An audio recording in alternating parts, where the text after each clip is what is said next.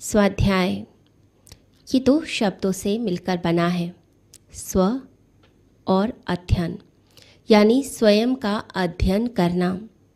स्वयं के बारे में जानना, इसे स्वाध्याय कहा गया है। एक गहन से गहन आत्म रूपांतरण की यह प्रक्रिया है। जब मनुष्य स्वयं को जानना शुरू करता है, एक गहन मनोविश्लेषण की आधार भूमि भी यही है। जब कोई साइकोलॉजिस्ट कोई साइकेट्रिस्ट किसी व्यक्ति का एनालिसिस करता है तो उसके मन में क्या चलता है, उसको वो स्टडी करेगा। तभी कोई ट्रीटमेंट प्लान बन सकता है।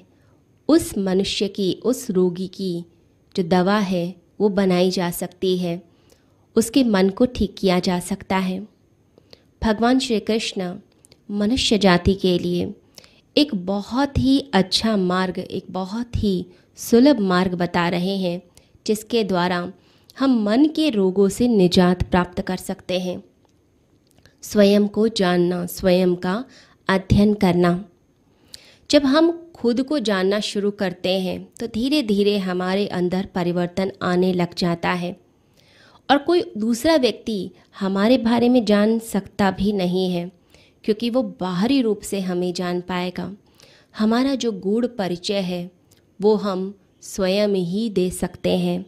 अपने बारे में हम स्वयं ही जान सकते हैं, क्योंकि अपने भीतर की गहराइयों में सिर्फ़ और सिर्फ़ हमारा ही प्रवेश हो सकता है। दूसरा व्यक्ति सिर्फ़ परिधि से जान सकता है।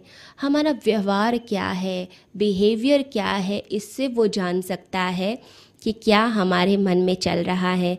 हमने कैसे वचन बोले? कैसे वाणी का उपयोग किया? क्या एक्सप्रेशन दिए? उससे वो थोड़ा जानने की कोशिश करेगा कि हमारे मन में क्या चलता है।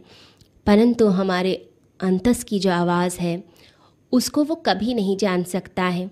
हम क्या कर रहे हैं? दूसरा व्यक्ति ये पकड़ सकता है, परंतु हम भीतर से क्या हैं, ये वो नहीं बता सकता है। मनुष्य जैसे जैसे सभ्य होता चला गया, दूसरे को धोखा देना उसको बहुत अच्छे से आ गया। वो अपने इमोशंस को, अपनी भावनाओं को, चेहरे के हाव भाव को, वो सबको नियंत्रित कर लेता है। हर व्यक्ति ने बहुत मेकअप अपने चेहरे पर लगा रखा है, बहुत एक्टिंग सीख ली है। सब कुछ भीतर दबा लेता है। आपका जो आचरण है और जो आपका अंतकरण है, उसमें भेद दिखाई देता है।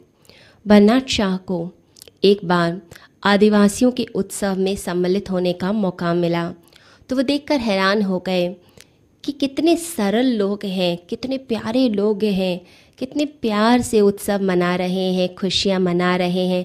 अंदर से बाहर से बिल्कुल सेम है। कोई भी आवरण नहीं है, कोई भी नाटक नहीं है। तब बरनाथ शाह ने कहा, जैसे जैसे मनुष्य सभ्य होता चला गया, उसको नाटक करना आ गया, उसको चीज़ों को छुपाना आ गया है। तो हमारा जो आचरण है, वो अंतस की खबर देता ही नहीं है। आचरण अंतस की अभिव्यक्ति का मार्ग भी नहीं बनता है। सब कुछ ऐसा लगता है कि अंदर कुछ है, बाहर कुछ है। चेंज आता जा रहा है। चेहरा